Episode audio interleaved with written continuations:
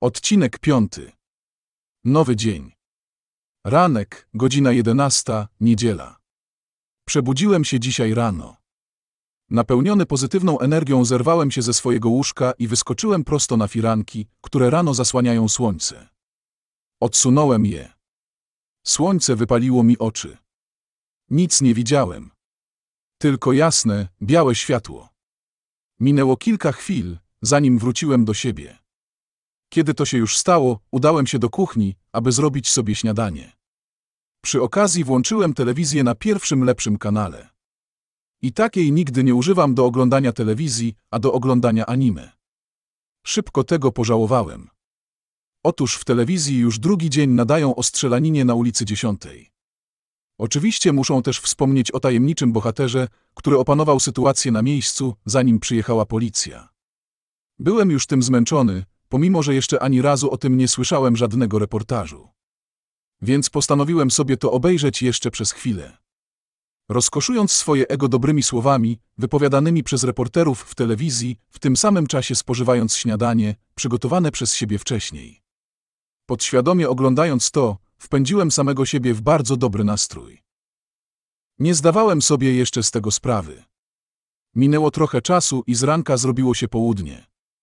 Ja leżałem na kanapie i cieszyłem się wolną chwilą tym samym, słuchając jakiejś muzyki w tle.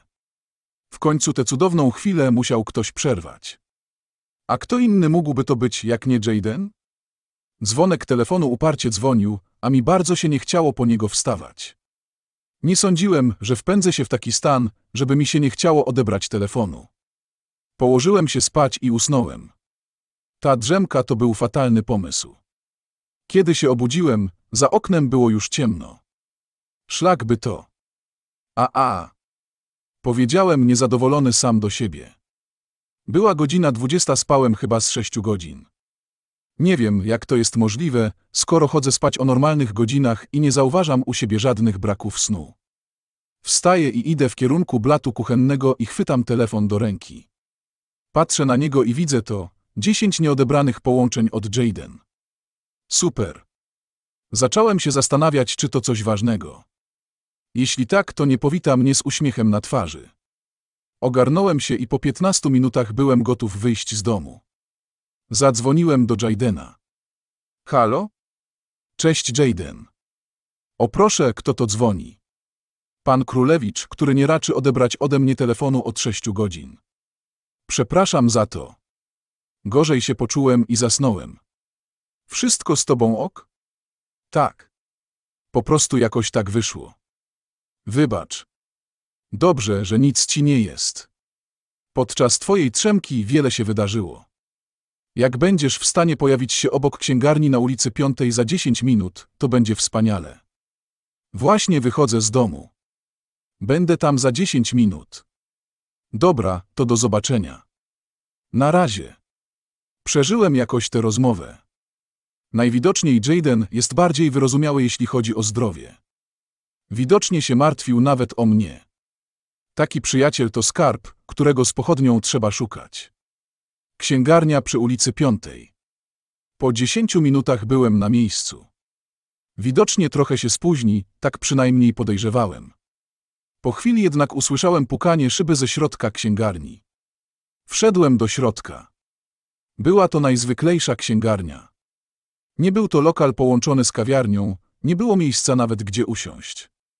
Jedyne co mi przyszło do głowy, że Jayden być może chce kupić jakąś książkę, ale to też wydawało mi się mało prawdopodobne, dlatego zacząłem się mocniej zastanawiać na tym, dlaczego jesteśmy w takim miejscu.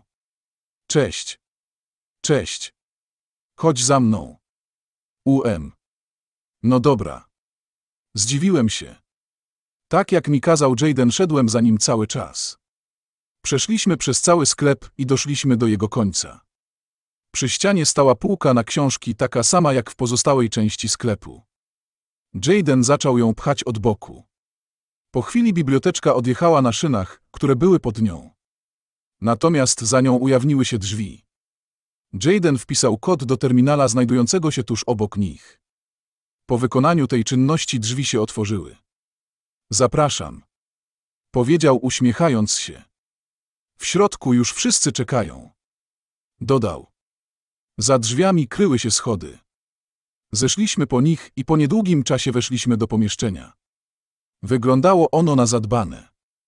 Ściany były całkowicie z betonu. Szare piwniczane ściany.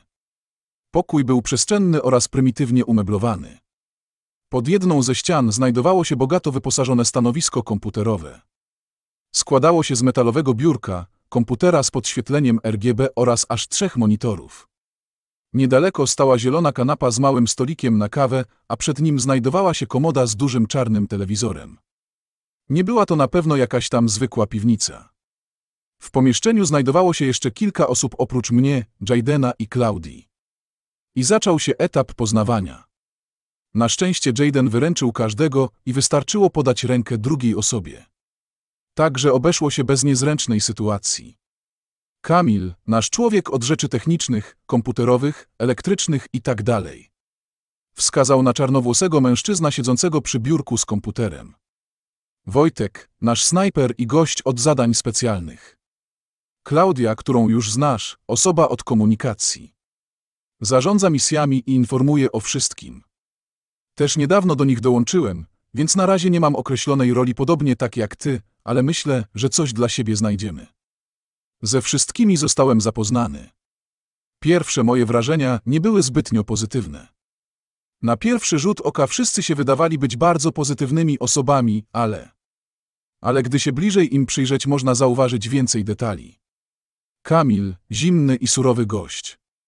Jest potężnie umieśniony, więc nigdy nie powiedziałbym, że to on jest od tych technicznych rzeczy.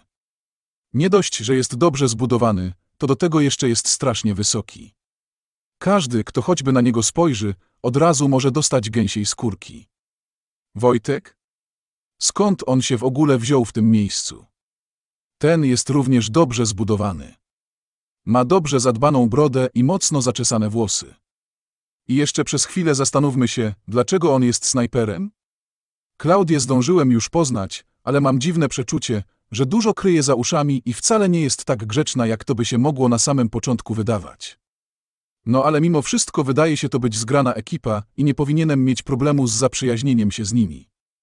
W sumie to nawet jestem szczęśliwy, że po kilku latach życia w Nowym Jorku nareszcie znalazłem jakichś przyjaciół. Pomyśleć, że zaczęło się tak niewinnie.